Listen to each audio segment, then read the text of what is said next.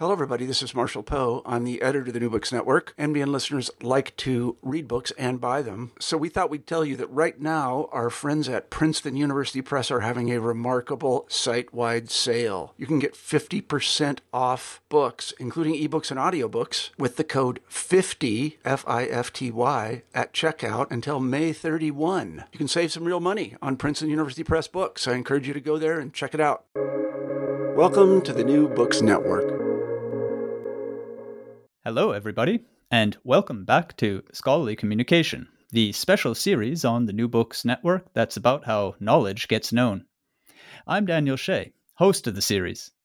Today, we'll be talking to Sam Sharma about his book, Writing Support for International Graduate Students, Enhancing Transition and Success, published by Routledge in 2018, and part of the series Routledge Research in Writing Studies.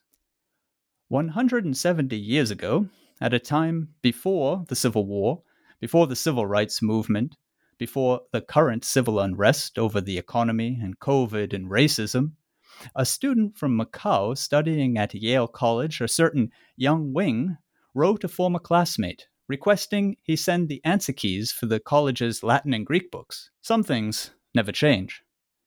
Studying abroad, whether that abroad is seen through American eyes and means Europe, Asia, the world, or that abroad means studying at Yale, at Stanford, at any of the numerous state universities across the country, studying abroad is always a challenge.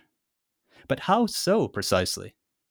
This is what Sam Sharma's book, Writing Support for International Graduate Students, shows. Precisely, the various ways that international students experience arriving in America and orienting themselves to American life can be described by the responses these students unintentionally provoke. It can be as simple as, but as aggravating as, people insisting that they say gas and not petrol. But it can be as grave as and as worrying as harmful practices, such as ethnic stereotyping, accusations of plagiarism, and just flat-out discrimination. U.S. higher education needs to know more about and to do more about international education. That is what Sam Sharma contributes towards in his book, Writing Support for International Graduate Students. And Sam Sharma knows what he's talking about because he has talked in a tremendous number of interviews to many interviewees at a great number of higher education institutes across the country. The book is data-driven, and it proceeds from a solid base in the constructivist version of grounded theory, and it builds upon that base by employing the techniques of institutional ecology. We know truly more and more precisely about graduate studies, both domestic and international, because of the work of Sam Sharma. Associate Professor and Graduate Program Director in the Department of Writing and Rhetoric at Stony Brook University, Sam Sharma studies academic writing and communication at the intersection of the arts and sciences. He's former lecturer at the Tribhuvan University of Nepal, and when it comes to international education, he's been there. Sam Sharma knows firsthand studying and researching abroad there, outside the U.S., and studying and researching abroad here, inside the U.S. The research into graduate education is yet young, because even the decades of work done by applied linguists needs first to be brought in line with the profession of writing studies as the profession is practiced today. As Sam Sharma writes, combining intellectually and politically savvy approaches to research and scholarship that is guided by ecological views of academe and our profession will best help us advance our profession and contribute to graduate education. Young Wing at Yale College all those decades back has since been followed by many another student from abroad. It's good for them, and it's good for American higher education that we have scholars like Sam Sharma working to improve the institutes where international graduate students study, where they take their degrees, and where in many cases they stay to teach and to research. Scholarly Communication, this special series on the New Books Network, is the podcast about how knowledge gets known. We talk to educators and to editors, to writing academics and to reading academics, to those identifying with scholarship and to those identifying with communication, and of course, to those identifying with both, because scholarly communication aims to be the plus sign between. scholarly communication is about scholarship, about the research, the work, and the instruction in writing. And scholarly communication is about communication, about the selection, the production, and the dissemination of knowledge. Wherever writing and knowledge connect, there the communication of scholarship is taking place, and there too, we at Scholarly Communication have our place. So let's begin today's episode, Sam Sharma and Writing Support for International Graduate Students. Sam, welcome to Scholarly Communication. Hello, Daniel, and thank you very much for inviting me to this wonderful conversation. I'm looking forward to it. Yes, I am too. A really great read and interesting book. Interesting also because it comes from you. That mark is made in the preface. You give your own background, and it's clearly a topic that you're passionate about. I wonder if you could tell listeners, please, about your own. Well, let me put it this way: what brought you to writing this book? Thank you. So I am an international student, like many others, who would not have been able to pursue higher education had it not been for the public education systems of South Asia first. In India, where my family had moved to find better economic opportunities. And then back home in Nepal, the tiny little country where, in spite of everything, public education was still intact.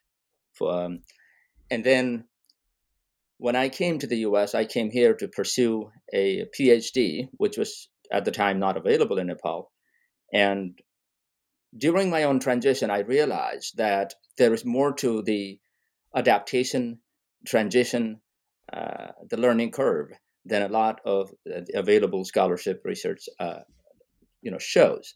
And therefore, I started off by building on my dissertation in which I had investigated how engineering professors and their students conceptualize language and writing and how that conceptualization, how that perception affects and shapes their teaching and learning of written communication as scientists.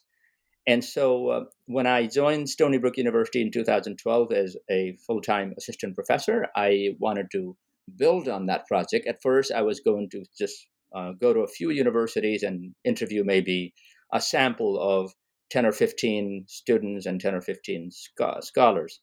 But then I realized that, in order to really make any sort of claim or conclusion or inference about the current practice of how international students are supported during this transition through writing, research, and communication skills, especially language and writing. I realized that I would need to go a little further, and I went further and further and further until I reached 20 universities in person and collected data distantly from 15 more, with 35 universities in the data set. 600-something thousand-word transcript of nearly 200 interviews, including about nearly a dozen group interviews in addition to individual interviews, and quite a few follow-up interviews. It was a massive undertaking, which really had a hard hit on my health during the 2014-2018 four-year stretch. And the reason, again, that I wanted to study this subject is to really find out more as to, like you said a moment ago, how the current practice actually measures up to the theoretical literature in our field. And I wanted to report and theorize and share perspectives and invite more conversation on the topic. Yeah. So that's dedicated research. You say even over those years that it bit into your health, if you like. I can only imagine when I looked at the universities you were going to and how much time you must have spent traveling and tracking people down and planning interviews, just that side of it, never minding the actual research side and the writing of it. I mean, it was impressive. Thank you. Yeah, it was writing. I was on planes and hotels and traveling all the time, especially the year 2015. I was nearly never at home. It was like one place after another. And I used to spend 2 to 3 days at an institution. Oftentimes I combined them in a stretch of the Midwest or the stretch of the West or the stretch of the South. But oftentimes it was just one institution that I flew into. you know, this isn't necessarily pertinent, but it interests me. Out of such a research experience, did that change your view of what you were looking at? Did you gain by traveling in such intensive manner across the country and seeing so many people? Did you gain just from that experience itself any insights? Yes. There were marginal side issues that came up.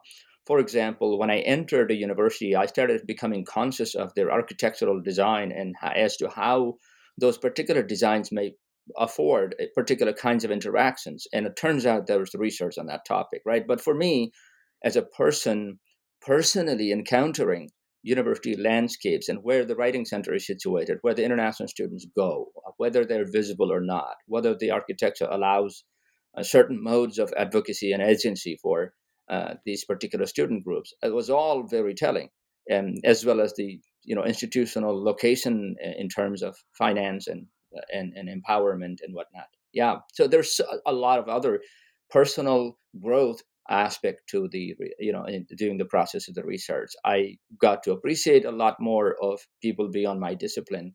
In fact, I found a bunch of paradoxes, such as writing teachers being unsophisticated about writing.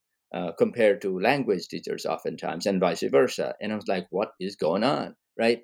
So it turns out that the attention people pay when they think they don't know leads to fascinating forms of support and understanding. Similarly, I was surprised by how very established writing support programs were less effective than the far less established sort of informal networks and ecological spaces where people were just coming together to help each other. So I kind of theorized from the second as to how the first might function, like how a sort of structured, non-formal ecology of rich support systems that is not so developed might actually offer perspectives to the more developed, more evolved support structures. In other words, how can the building itself, be ecologically sustained in a space that is not too structured, but instead still remains organic and natural. That's really fascinating, especially what you say about, and this definitely comes out in the book as well, where you talk about more innovative approaches, more openness to trying it differently, theorizing as you practice and so on. When you say, for instance, the more successful, more well-known centers weren't necessarily reaching the results with international graduate students, or perhaps even graduate students in the domestic context, that more recent additions to the field were. Could you I know we're jumping up into later chapters in the book, but could you speak actually on that particular topic there? What is it about the established versus the becoming that seems to make it so that the becoming has more to offer?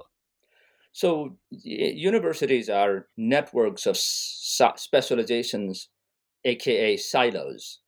And these specializations have ways of creating boundaries, around them, certainties, resistance, entry barriers, obstacles, right? Not intentionally, but it's a side effect of specialization.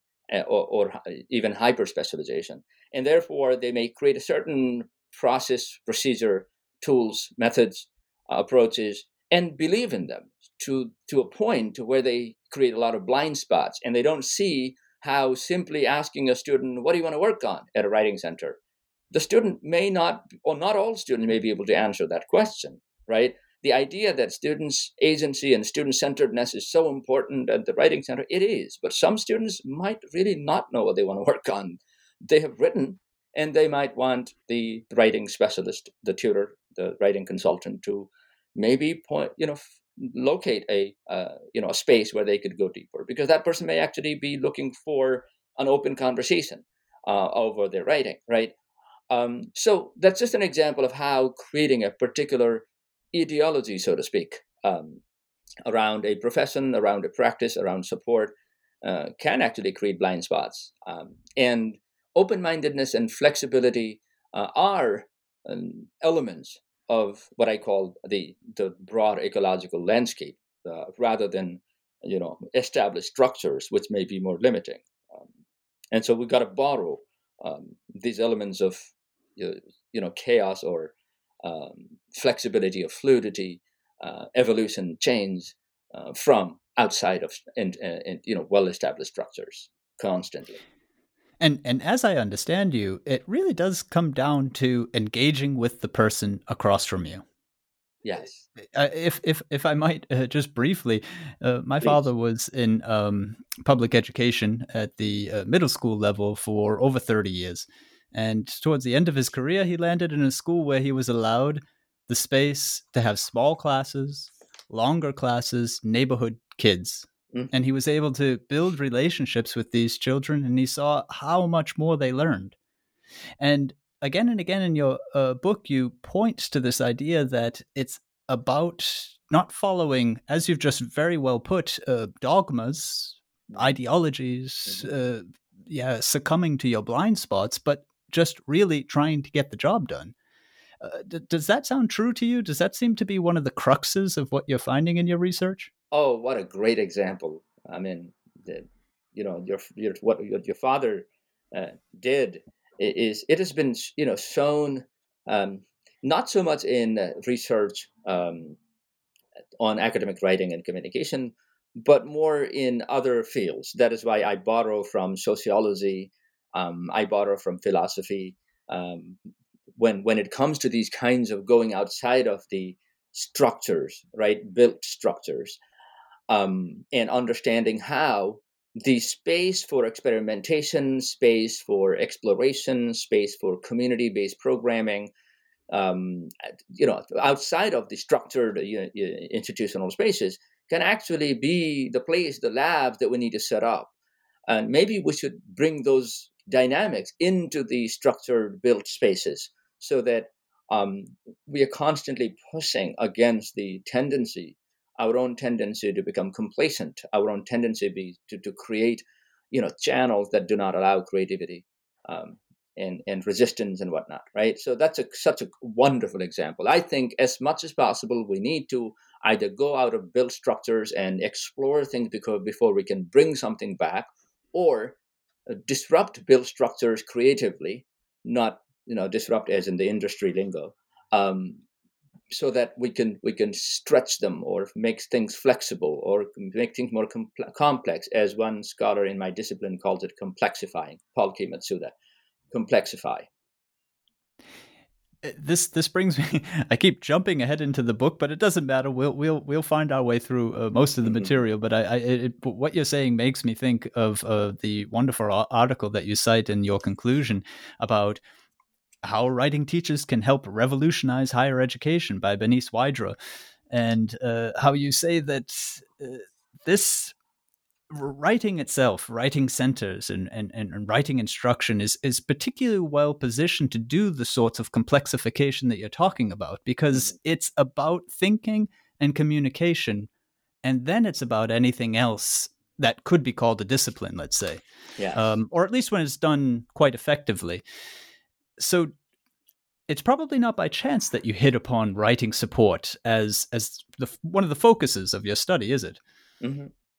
Yes. That essay, that actually a blog post in a humble blog, that's not been even the standard research-based article or anything, right? Became quite a hit among writing teachers in 2017, I think, because it spoke to, to an extent to our own sense of pride in our discipline, a little bit of disciplinary ego, but also it spoke the truth because it was written by someone who was in publication and the publication industry, in the library, in literacy support. And so when she saw people talking about revolutionizing education, I think that was after the years when the MOOC had become so dominant, right? And it's tiresome when people just come up with this idea that other people had been implementing for like 40 years, like flipped classroom. Like we've been flipping classroom for the last flipping 40 years. But so when people come up with this idea and sound like they just discovered YouTube in 2020, it's tiresome, right? The thing is, and then when we saw that, it was like, we have been people at the front lines of the post-civil rights movement, making sure that our students are able to read and write and research and communicate and engage in academic discourse. We have been at the forefront of supporting international students to transition and adapt, into a different academic culture and as well as social culture. So yes, I think writing teachers are, you take that with a grain of salt because I'm a writing teacher, but are positioned to actually rethink, challenge, complexify, explore, give really personalized, show how to do personalized pedagogy.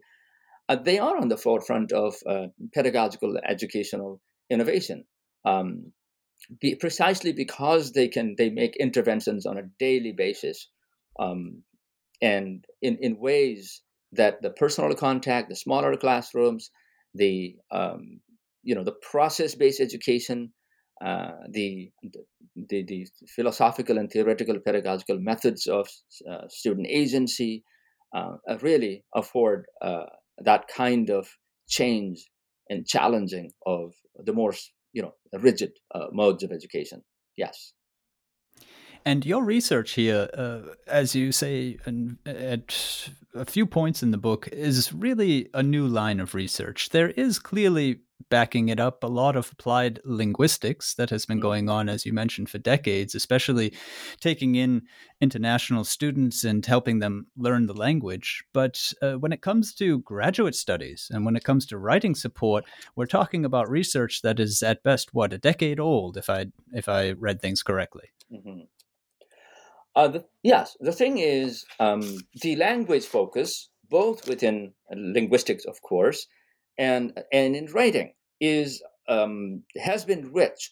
To the credit of my applied linguistics colleagues, they have actually addressed a lot of issues. In fact, they have addressed issues about writing, often about when it comes to second language writers, oftentimes in more sophisticated ways than writing teachers themselves. However, the focus on language among both the linguists and the writing rhetoric scholars has been slightly problematic, as I say in the book. On page 86, I have an image. You imagine that there's a sort of an iceberg with a tip showing at the top where it says language problem, right? But the international student is all the rest of the iceberg. You see a language problem when you see, because that's the only way you've learned to talk about the international student. So you're basically defined an international student by language. But the international student is not only a linguistic being. The international student is also a speaker of other languages where they don't have the same kinds of challenges. The international student is a communicator. So they have a whole lot of, compositional skill sets. They may not have the compositional or rhetorical or communicative skill sets that you are demanding right now. And then underneath that, the deepest part of the iceberg would be content knowledge, right? Sometimes when you ask your students to write a paper on something and they seem to struggle with their language, it's not because it's just the language. If they understood the topic, and if you do a better job of helping them to understand the topic, with the same amount of English language, they would be able to write a much better paper, especially if you also pay attention to dimension 2, the rhetorical skills, the communicative skills. So the fourth dimension is the context. Sometimes students have a good enough English language. Someone may be from Britain, okay? They have good enough communication skills. Let's say they also understand the content. What if they don't understand the political, social, philosophical, historical, emotional, psychological context? They will not be able to write a good paper, right? And then therefore, finally, the other side of the iceberg is confidence. You maybe not see when you see the iceberg from one side, even the other tip, which is confidence. So maybe you can start addressing the challenge of the international students from the other end or from the deep end, right? So for those of us who understand there's more to it than what we see, language is only a visible tip of the iceberg. And therefore, we really need to go beyond that. And that's my sort of beef, so to speak, with applied linguists and writing teachers, alike. Yeah, it leaves, at least 4 parts out of 5 out of the picture, doesn't it? Mm-hmm. Exactly. Yeah. One, because it's on the other side of the visibilized tip, because you're looking from one direction, and the other three probably because of the weight of the iceberg. Let's talk, if we could, though, a little bit more about graduate studies itself and this line of research that, as you say, you've been enriching the applied linguist, the writing studies side, but you also say that when it comes to this fuller perspective, this say five-dimensional perspective of a person, which is just what education needs, that the research is quite young, quite new.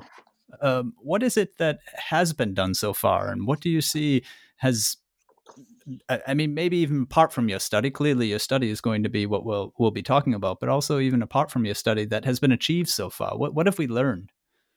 So there's an extensive lit review at the end of chapter one, right? And so what I've done is to draw a very simplistic Venn diagram in which I say, so this is the part where students are seen linguistically, and therefore you define them as international students, as second language, English as a second language speakers. This is the part where they are grappling with their, I think in second chapter two, grappling with the academic transition. So this is the part where the social cultural landscape is being addressed, right? As the students are seen from in the social cultural landscape. And then I sort of keep going with different bodies of knowledge. And one of the things that was really interesting that even as I was writing the book, starting to write the book in 2014, researching for the book in 2014, there was a new community. There is now a new community of scholars, at least mainly centered in the United States, is the Consortium on Graduate Communication. These are scholars who specifically focus at the graduate level, and they focus on writing and communication and language support.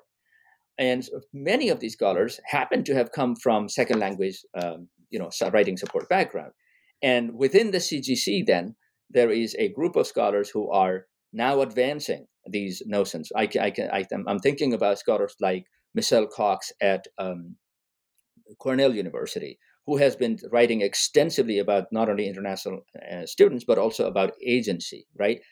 In fact, I build on her notions of agency in the book.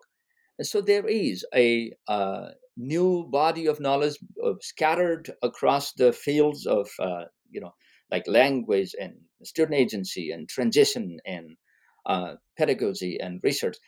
But there's also a risk, as I discussed in the same lit review section, which is a lot of times you start a program for international students, and because of a lack of resource budget for separate budget for domestic students, and because those same concerns are also relevant to domestic students, the domestic students end up coming in droves into the program for writing or language or communication support for international students.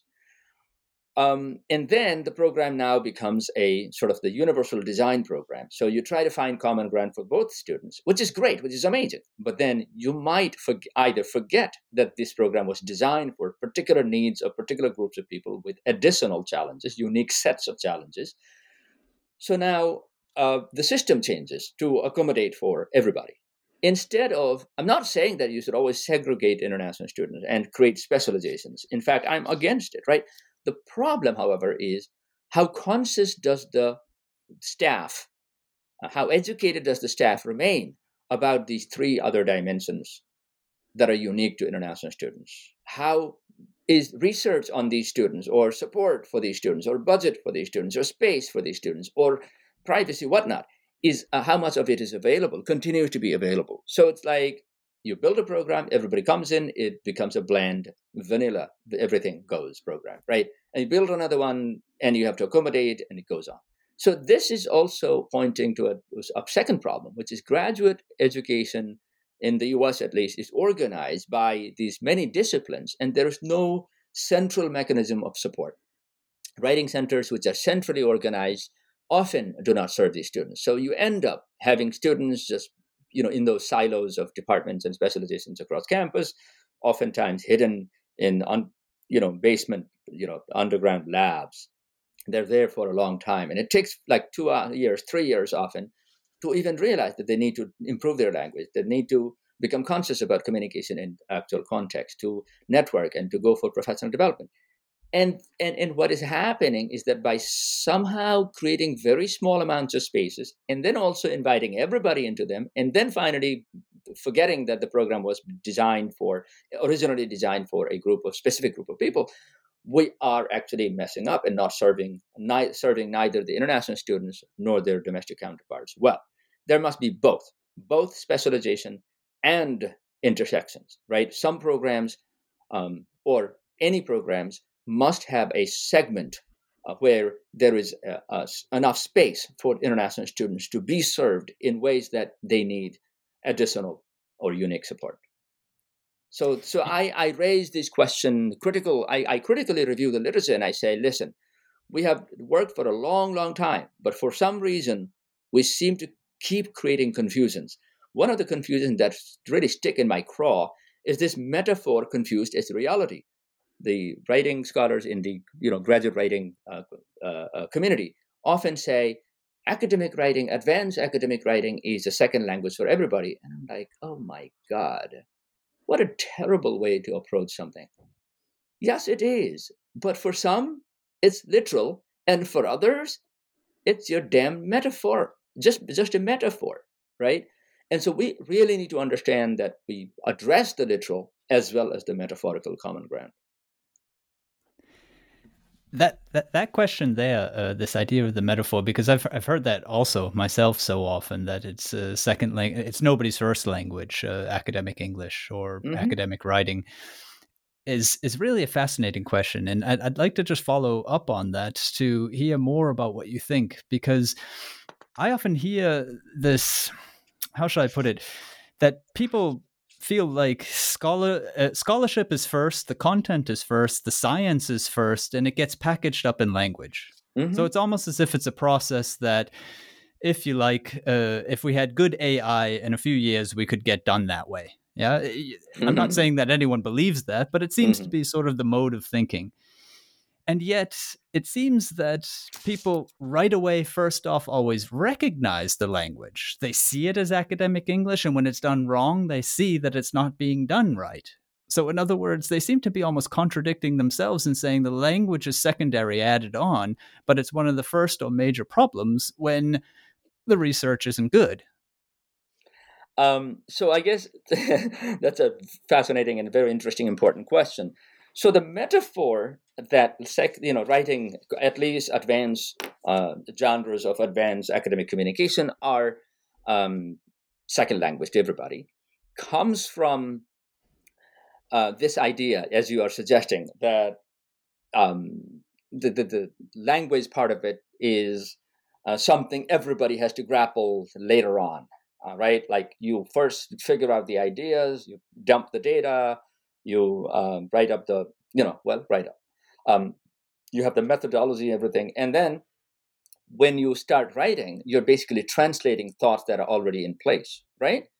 And in that process of translation, that language part is something all of us have to grapple. Maybe that's where the intersection lies. Maybe that's where the problem, misunderstanding lies. But in reality, so especially for the international student, and to some extent for the domestic, the native speakers, language is, and writing is, part of the entire process. Like as you start taking field notes, as you start writing up lab, results, and all the way to reading and annotating sources, to drafting an outline or taking notes, reviewing and collaborating, critiquing and revising, editing and proofreading. All of that process actually embodies ideas in language. So the language embodies ideas. In fact, there are two theories in writing studies. One is called the writing to learn, and the other one is learning to write. The learning to write is something that you can take students out of context and teach how to write. But even then, you're trying to get something done, right? But and that's writing across the curriculum, as we call it in the United States. But writing to learn is what happens when people are actually doing learning or communicating. They're writing to communicate. They're writing to learn. They're writing to, write a paper or build a project design or something. So they're using writing to get things done. Ultimately, in the disciplines, writing is getting things done. But that getting things done does not happen as if the tool and the thing that you're trying to do with the tool are separate. The tool and the task are one to a great extent. You see what I'm saying? Like, you cannot separate the dancer from the dance, as the Irish poet WB Yeats would tell you.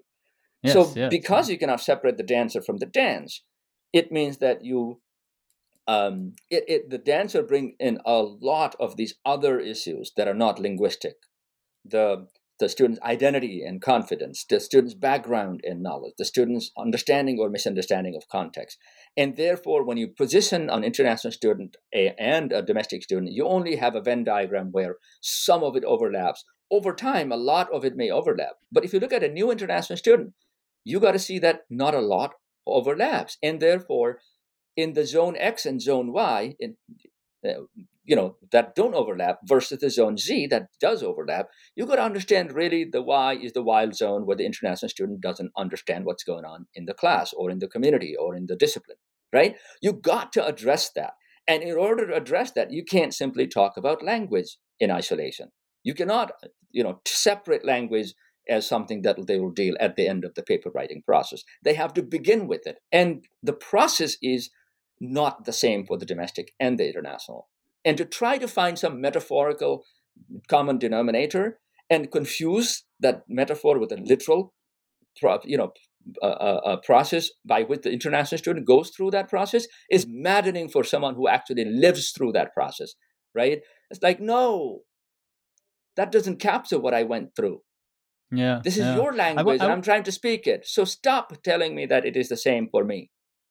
I wonder if it comes from this idea, this confusion of the metaphor for the reality. I wonder if it perhaps comes from the experience that domestic students, so let me just focus then just on language one English speakers, have when they start to learn how to speak and write in their discipline. I think the experience is widely felt as one of neutralizing their personality. And I've heard this from other corners as well, and they feel that, well, if you're doing it right, it doesn't matter who you are. Does that perhaps?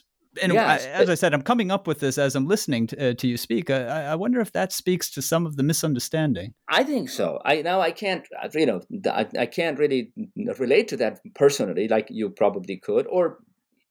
Like if when you grew up in the United States and you were learning the language and also learning the academic language, but I can look at it from the lens of my children, right? 12 and 10 right now. So they have a certain advantage compared to the child of an immigrant who just came and joined his school. I can see the difference.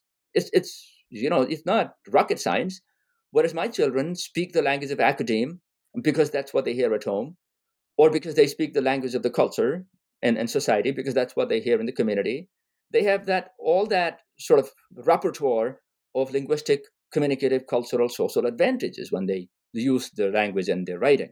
So there is a lot that they can draw upon from the community. That's why, relative to the middle-class white American students, European American students, whose language aligns better with the academic language, the students of color from the same community find it a little more challenging. And to say that just because there's some common ground means that it is the same for both is maddening for the student of color, because in the small slight difference of one word choice, of one syntactic difference, or an accent, or an attitude that they face, there lies, make it or break it situation as to whether they can continue and they can succeed and they can feel that they belong to that space, right? These small matters of linguistic and rhetorical differences actually have to do with who belongs where, whose knowledge counts, and how you position yourself and how you're trusted and how you are, respected or not. So there are so many implications, especially during these times of, division and hostility, xenophobia, and prejudice, that pushback against the need to pay attention to the specific needs and unique demands of the different groups of students is just tone deaf. I mean, it does seem, and if you when you talk about it now, it just does seem so obvious. I mean, there are certain sectors of society who are just a heck of a lot closer to academic English in their own backgrounds than not, and whatever their experience of writing that way happens to be, their step toward it is shorter. Exactly. I would like to maybe get a bit more into graduate students and international graduate students. You give us a good picture, which all of our listeners might not actually even know about, of who these international students are and also what graduate studies actually looks like at our American universities. Could you perhaps describe these two things for us, please? That's a very good one. When I was using the Venn diagram, simple Venn diagram approach, you know, this is not even a sort of the kind of sophisticated tools that I would need because I don't know how to build them, right? Maybe one day. But a simple overlap that you mentioned a moment ago, how much of the overlap exists and who and where and how do we need to address the non-overlapping versus the overlapping? Now, if you try to define the very term international, it's complicated, right? I was teaching down in Kentucky during my master's and PhD. And when I said, how many of you are international students? The hands would go up, either clearly up or down. When I came to New York, I asked the same question and I felt like, oh my God, half of the students, you know, who were international raised hands, have, you know, let's say out of 20 students in the class, 4 of them raised hands, 5 of them raised hands. And the 4 or 5 of them were like just looking at me thinking, what is he asking, right? They may be undocumented. Are they international? They may have been here and they already got their green cards or their citizenship. Are they international? They may have been born here. And like one Pakistani American student who raised her hand half and said, can I? And I'm like, yeah. She said, I'd like to be an international student for the purpose of this conversation because I'm a binational. I'm interested in different, you know, Pakistani culture and American culture. I consider myself an international student. And I'm like, okay. So I stopped asking that question, right? So there is this difficulty of who is international student. But for the purpose of the book, I define the term and I say, look, if a student has not yet studied in this academic context, and for the educational purpose of helping them to grapple with the challenges of, you know, the American academia, its demand for particular discourses, its demand that you understand particular language or context or communication skills. If you have not been exposed and experienced, and if you have not developed a level of confidence, then you are international, right, for the purpose of this conversation. So if somebody is still in an international status, but the person really doesn't want to align as an international student because they don't need that same kind of support that we recognize as needed by students in transition, whether they're 1 year into it or 3 years into the system, then maybe with that support in practice does not, you know, need to worry about that international student who now says, I don't need this help, right? But for the purpose of the academic support, if the student who already has a green card by the time they landed in this country because they came through the diversity lottery visa, then they are international. So we might need to take a sort of a stipulative definition as a starting point to talk about it. But the ideas about how to help these students when they need some help, how to help the students before they are confident and they can integrate and they can, you know, even lead the discourse. That is what I mean by international students. And so in the U.S., we use the word graduate education to refer to anything after a 4-year bachelor's degree, sort of, right, generally speaking. And then that means master's degree and PhD and postdoc. Postdocs often referred to separately as postdoc, but, you know, graduate students are masters and PhDs, including some professional students that are neither masters nor PhD and so on. So these students, graduate students, go to separate graduate programs in separate departments. And oftentimes these students are limited within their disciplines, especially in the sciences. They start their education, graduate education, with a number of required courses, and then they go into qualifying exam, and then into proposal writing for the dissertation, and then the dissertation writing process. In the process, they are also research assistants and teaching assistants. So there is a lot of professional development that is happening, and that means they need to catch up. You know, by the second or third week they arrive here in the U.S. for a master's or PhD program, they really need to catch up on a lot of issues. They're completely disoriented, you know, needing a lot more support than simply that one orientation where they give you a packet of, you know, flyers and say, go, right? The student doesn't even know which of the flyers is important, which is not important or urgent. And that is the landscape in which we're trying to see how can a communication support, language support, writing support, even research support might be able to help the student to ramp up the process of integration and of the process of being able to communicate, being able to present, being able to read, being able to write, right? So as I list and on my website, my personal site, samsharma.net, there is a number of workshops that I design in order to offer to my students and to students in other universities as I visit, pro bono, by the way. These are areas that I have identified, and many people go about identifying these unique needs as a result of the gap between how the graduate education is organized. Many others are looking for common grounds, overlaps, and seeking to find universal design. And that's the second one is something that I don't understand. The seeking a universal design is something that seems not to be so helpful for the international graduate students. It has limits. Like it is useful for addressing three problems and then three more remain unaddressed. Yes. Yeah. It seeks to just get too much done with one bundle, doesn't it, really? Yeah. I mean, it doesn't look at X and Y. It just looks at the intersection Z, which is great if the intersection is like 90%. If the intersection is 10%, you're just deluded. Yes. Yeah. Could you maybe, because this is a really important point, this idea of universal design, and give it special attention then again, once more in the conclusion, is there something that you could give us as a, even if it was just sort of a generic example of how that approach can lead to either mini or major disasters? Or if you have a particular case in mind that fits quite well, just an illustration for the listeners, perhaps. Yes. So let's say the graduate international students comes into writing center or the writing class.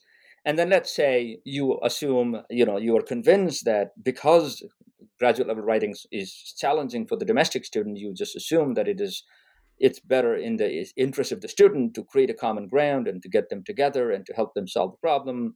This is kumbaya, right? Like a romantic view of things. It is possible that the international student has actually done the task of integrating by addressing the issues of understanding terminological difference, so they know quiz means quiz, assignment means assignment, reading response means reading response, a paper means what, I don't know. So let's say the student has figured out all of these things and caught up with the domestic student. Then fine, you're doing your job. Really, not really. But if the student hasn't caught up on all of these matters and you're not asking the student, you're not paying attention, you're not noticing, then you've created a disaster. For example, when I first came to the United States, let me give this quick example. I went to a class. It was a social linguistics class, and I did not understand the American classroom culture, right? Nobody had told me. I had studied in English my whole life. I had taught English for 13, 14 years. And when I came here, I knew that the American education system was distinct. I knew some of these features. But knowing is different from being put into it, right? So I went to class Thursday evening. The professor came in and she sat down and she said, "What do you think about the readings?" And this guy, with a big mohawk in the back, started talking. I think it was in the front. Started talking. Like he would speak for 15 minutes straight. And I'm thinking, when will the professor start teaching? And then a lady in the back would just talk a few minutes and then another person. But I was thinking, like, these folks haven't really read the text. Because I happen to have taught that particular text as a professor in a previous country at Tribhuvan University, right, of linguistics. And I'm like, when is he going to teach? This is not a good teacher. What are they doing here? Why do they criticize the author without really fully understanding? Turns out after 5-6 weeks, I'm like, a light bulb went on in my head. And I was like, oh, the professor is not refusing to teach. She's challenging the students to explore these ideas on their own. It's, right about time that they do that. They're not even undergraduate students. They're graduate students. They're scholars. They need to be grappling with these issues. And so I went home, I prepared very well, went to the next Thursday meeting and started talking. Maybe of the 3 hours class, I probably talked for 20 minutes that day. And then I thought, wow, this is how the system is designed and I need to act and I need to perform accordingly, right? So the student really not understanding how to perform and nobody telling that student how to perform. And the professor goes like, this guy started talking, right? She was so happy. And so who is going to make that happen? If the student doesn't realize in 6 weeks, what happened if the student realized that in the third year? Because they had never had a chance to have this conversation because they were just trying to follow the instruction of the professor running the lab. And they never had a chance to really explore the world of communication and, community and culture. So that's where, we need to pay attention. We need a lot more people who study and understand international students and their needs. And then we need also to challenge the people in the mainstream to understand these kinds of simple but significant distinctions that international students are facing. And that is why we need to look at the education system. If we have 500,000 international students at the graduate level, in some disciplines up to 70% of graduate students, we can really start looking at the world, at the graduate education world, through their lenses, rather than going to the opposite direction. I mean, this is clearly a major issue. I mean, the numbers that you say there are clear, never minding that our universities want to be internationally, want to bring the best minds from all abroad to us. And these are people, never mind that either. Mm-hmm. But if you could maybe give us a view into some of the techniques, because your example was very vivid and made it clear some of the real life problems that an international student would face. But you also make it clear that it's just not a matter of understanding. I mean, you even entered the American educational system having a notion of what goes on, and yet you still, even yourself, ran into such difficulties. What would be a way in, say, that particular area or any other example that comes to mind that you would then be instructing or transitioning students? What would be something that could be done for them? Because it's clearly not going to be just writing up a paper and telling them, this is how the American education system works, behave that way. I think one powerful tool would be a back channel conversation of all the allies and advocates of international students from across campus, right? Simply call them to a meeting every semester and say, how is it going? How are you supporting the students? I found that even in universities that did not have any structures, to go back to the initial point, any well-developed structures, when there were advocates that were connected, networked, they were able to foster student agency. They were able to promote existing programs. They were able to support each other. They were able to make visible what was invisible. They were able to bring actually some of those students and international students in those places where there's not a lot of service but a lot of attention. We're able to actually come together, create series of workshops, writing communities, groups, and they met in the basements of churches in order to really, they pretended they were interested in Christianity, but not really. It was a transactional relationship between the local evangelicals and the students. They ate the food, but they talked about their assignments. And then they prayed together. I don't think they had the same concerns in their minds. And so I think this kind of gaps that were filled by these amazing, religious communities or social communities or cultural communities or students' own self-advocacy groups or connections, and especially the informal back-channel advocacy connections of those who work within the structure. So the structures were sustained by ecology rather than structures becoming isolated from the larger ecology, much of which tends to be hidden. This brings us right into two of your general solutions, as you call them, to this idea of universal design versus differentiated support. And you've already used some of the key terms that come up there, advocacy and agency and so on.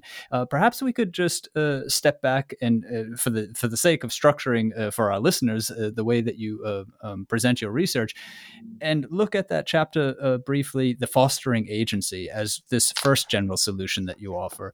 Mm-hmm. Maybe you could give us a little bit more into the pedagogical practices there, the exemplary pedagogical practices that you bring up in that particular chapter. I'm thinking of, say, the respect for students' cultural diversity, the attention to challenges. You've listed in a few different places in the book the challenges specific to international graduate students, curricular strategy, and other such particular practices. Yes. Let me give you a quick example. Let's say you go into a class, whether that's graduate or undergraduate, and instead of saying, let's say, Let's get introduced. Like, let's talk about, let's say X, communication. How do people greet in a particular setting, in a formal academic setting? If you say, how do people greet in an academic setting in your local community? Just add that phrase at the end. What happens is that the Chinese student versus the American student versus the Brazilian student get to share their ideas about how to people within English, how people should greet each other formally. But then they, by giving them a platform where their ideas can be brought in order to explore, will allow many things. One is to setting the terms of engagement, which are not my terms, and you are a foreigner, and you're going to engage and learn on my terms. Instead, at least as a starting point, it allows the student to create these different terms of engagement on their own, right? And then from there, they can actually shift to what is distinct about the American context. See how by comparing, contrasting, they get an opportunity to learn, as well as by bringing up these different terms of engagement, different contexts, they actually get to share what they already know. So you build on what they already know, right? You can tweak any assignments by saying, adding something. You can tweak any classroom activity. You can tweak any curriculum. You can tweak any pedagogical or academic support program by simply foregrounding that these students bring something, resources with them. These students are, these supranational, transnational bodies that are not fully represented, constantly anxious, marginalized, potentially oppressed by policies and laws and actions, and that foregrounding those strengths, those anxieties, those the needs will allow both the student and the person serving the student to make visible what is invisible. A lot of it boils down to this idea of the hidden curriculum. How do you make the hidden curriculum visible instead of trying to make it further hidden? And that one approach would serve in many ways of not only classroom support, but also academic support in the community and policy and programming. But that demands that, as you began our discussion, stepping outside of the ideology of your discipline, or stepping in a position where your blind spot is no longer blind. You're exactly willing to see what it is that you've been missing all that time. Yeah, and the world is right in front of you. It's not like you have to, the international students right there in front of you. You just have to listen. You just have to look at it from their perspective. You just have to do more research and survey and data collection and talking and focus groups and, involving students in leadership positions. Just hire a bunch of international student tutors and you'll see this change of landscape entirely, like they did at Ohio State University. It completely changes the dynamic, right? So it's a matter of, making them heard, making them visible, as well as their problems, challenges, and strengths. And this also points to the larger landscape in which we really need to look at international students in the interest of the world, not only within the nationalistic economic framing that we have advanced for a long time now, especially since the mid-20th century, we have gradually moved on to international students as an industry, international student as a nationalistic, national interest issue. It is. It should be in the interest of the nation. It should be, economically sustainable. There must be a financial model behind it. But should it be only in the national interest rather than also in the global interest, in the interest of humanity, in the interest of science, in the interest of discipline, in the interest of the planet? It's not like we cannot chew gum and walk at the same time. And that is what I'm really working on in the next book, as to how we could have a multidimensional theory of international education rather than a very monolithic acceptance, submitting to the forces of what is that god? Malak, I think, the god of money. Yes. Good. The other chapter that I certainly would want to just give a bit of time is your second general solution that you mentioned there, where you bring up advocacy, which you've already given us a brief look at when you talked about the church organizing sort of outreach from the university. There was some wonderful sentences and wonderful ideas in that chapter for me. One I just want to pick out almost at random, the one where, and there's so much to the listeners, I would say there's so much good advice in this particular chapter on how to run writing support well.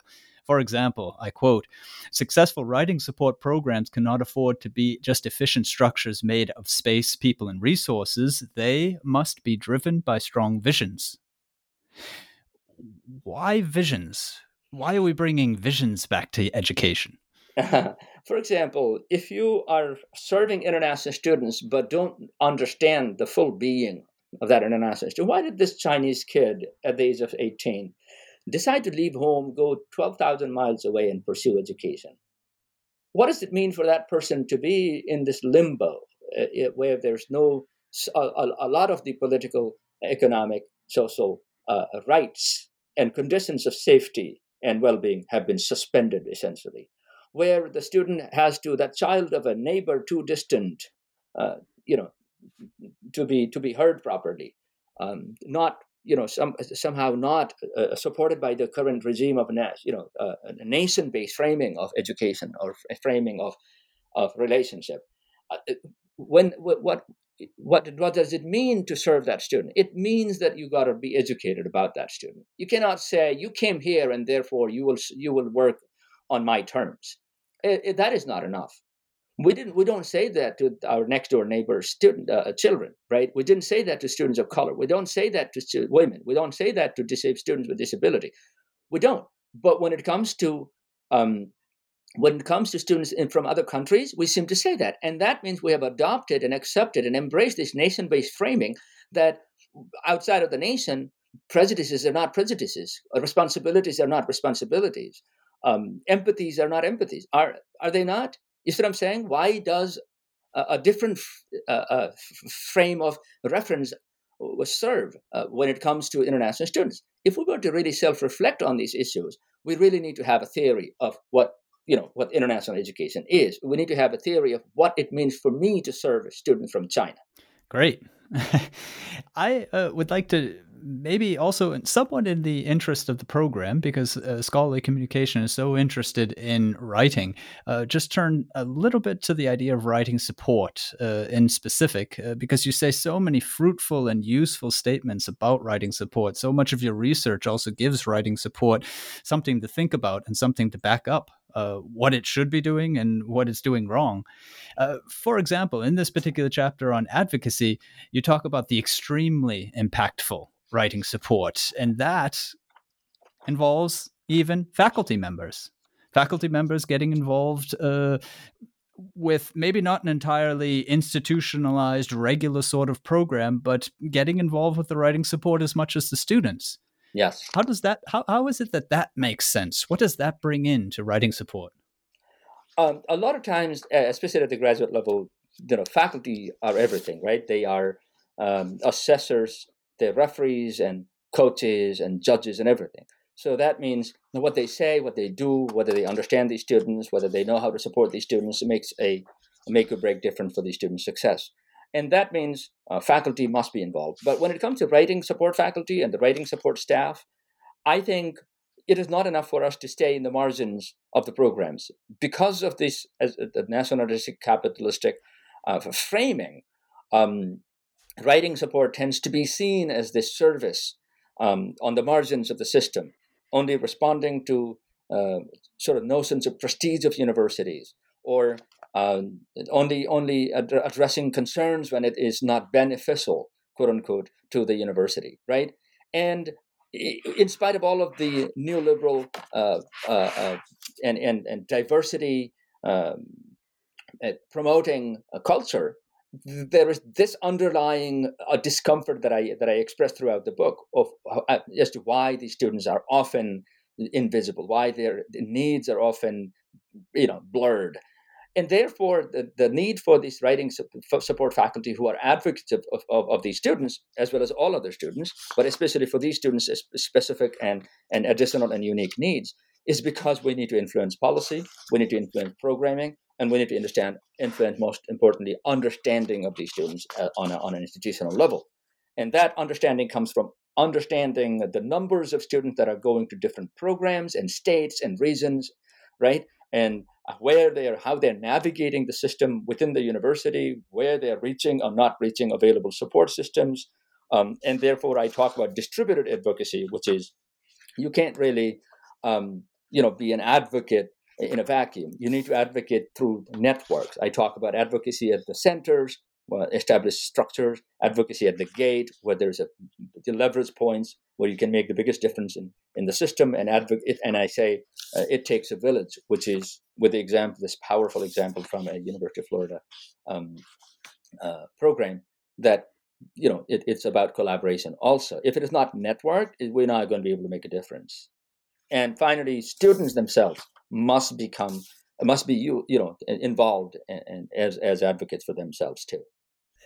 Thank you very much for your time. And I would just like to close out if you would just give us a brief look at what you happen to be doing at the moment. Thank you. Once again, thank you very much for this wonderful conversation. I could go on and on. We could go on and on about this. But to wrap up and to share what I'm doing right now, I started looking at the data that I collected for this book, and it's a gigantic amount of data. The book itself does not do justice to the data, and therefore there's work there. There's material there to work on another book. And indeed, I have started working. I have drafted 2 chapters for another book, building on what I was saying the last few minutes as to how can we re-envision the landscape of international students and international education, and how a broader, more multidimensional, more diverse, more flexible view might actually enhance and improve international education in the interest of humanity, in the interest of nations, but also in the interest of the world and the advancement and application of knowledge in the world. How we might be able to envision, even within the economic, financial landscape of international education now, that so much more could be done if we don't see this only as a business, but much more for all of us involved, for our nations, and for our world, right? So that's a little more philosophical sort of book that I'm working on. I might actually include a number of sort of stories, anecdotes, cases, and practical applications along the way. Another book that I'm working on, for which I'm actively collecting data right now, is The Emergence of Writing Education in South Asia. Scholars across the world are being asked to publish and their research more frequently. Oftentimes, PhD students are now required to publish a bunch of 2-3 articles in quote-unquote international journals before they can finish their PhD. In the case of India, for example, just in India, those 2 requirements that you need to have the 2 requirements, one, you need to have a PhD in order to teach in a college level or university level. And second, you need to publish every year in order to maintain or pursue your promotion, maintain a job and pursue promotion. And that itself has created a disastrous new consequence whereby the publication of junk journals has skyrocketed, right? And in this landscape, writing support for graduate students is going to address that issue not only of students struggling to write, but also the new knowledge economy across the world, the new demand for greater knowledge production to sustain economies and to run social systems and to advance knowledge within the field and in the profession. And that book is also addressing this larger landscape of writing and research and the need for support and community, not only for students, but also working scholars. So those are the 2 bigger projects. I'm also working on actually putting ideas to practice. My university recently featured a community of writers that I have been organizing both for graduate students to write and finish their dissertation and thesis, and also for faculty members on its homepage. This is a community that comes together to write and support each other, especially during the pandemic. And these kinds of writing communities that I am sort of facilitating have grown greatly during the pandemic. And those are some of the things that I do. One of the things that I feel is that I have this dilemma between just writing doing more research and writing more books and articles, or actually pausing and slowing down in order to provide service by translating and putting to practice what I learned from these giant projects. I am a little torn, and I have slowed down a little bit in the last 2 years since the book came out. But I'm also very happy to see the amount of impact the community is able to make by working together. I just, use the knowledge that I gained as a catalyst, as an input and my own expertise as input to make things happen, you know, in the community among the scholars and the students. And that really embodies the kind of approach that I was talking about. I didn't want to be a person who studies a problem but does not treat the patients, right? I just want to come back and actually create an ecology of support. And I have, a few hundred graduate students have, since I finished the book, a few hundred graduate students in my university have joined the dissertation and thesis writing bootcamp. Anybody that is interested can email me. If you search Sam Sharma at Stony Brook, and I'm happy to share resources and sort of handouts and models and ideas. There's so much we can do when we simply don't trust the systems to sustain all of the needs, especially for those that are underserved, especially for those who transition and straddle between vastly different academic systems and cultures, especially during these difficult times. Yes, so these are some of the things that I'm doing, so trying to translate the research into community building. And I'm thinking about a new project, which would be sort of maybe an article in which I will be theorizing and demonstrating how a community-based programming may be a powerful method rather than, institutional structure-based programming. Like, how can a community, be a program? How can a community be, serve its own clerical, budgetary, staffing and administrative need without having a clerk or a budget or a staff or administration to it? How could community, the affordances of community, agency, collaboration, empathy, mutuality, how could these be sort of undergirding principles for organizing academic support systems and knowledge-making, collaborative processes? So these are some of the things that I'm working on right now.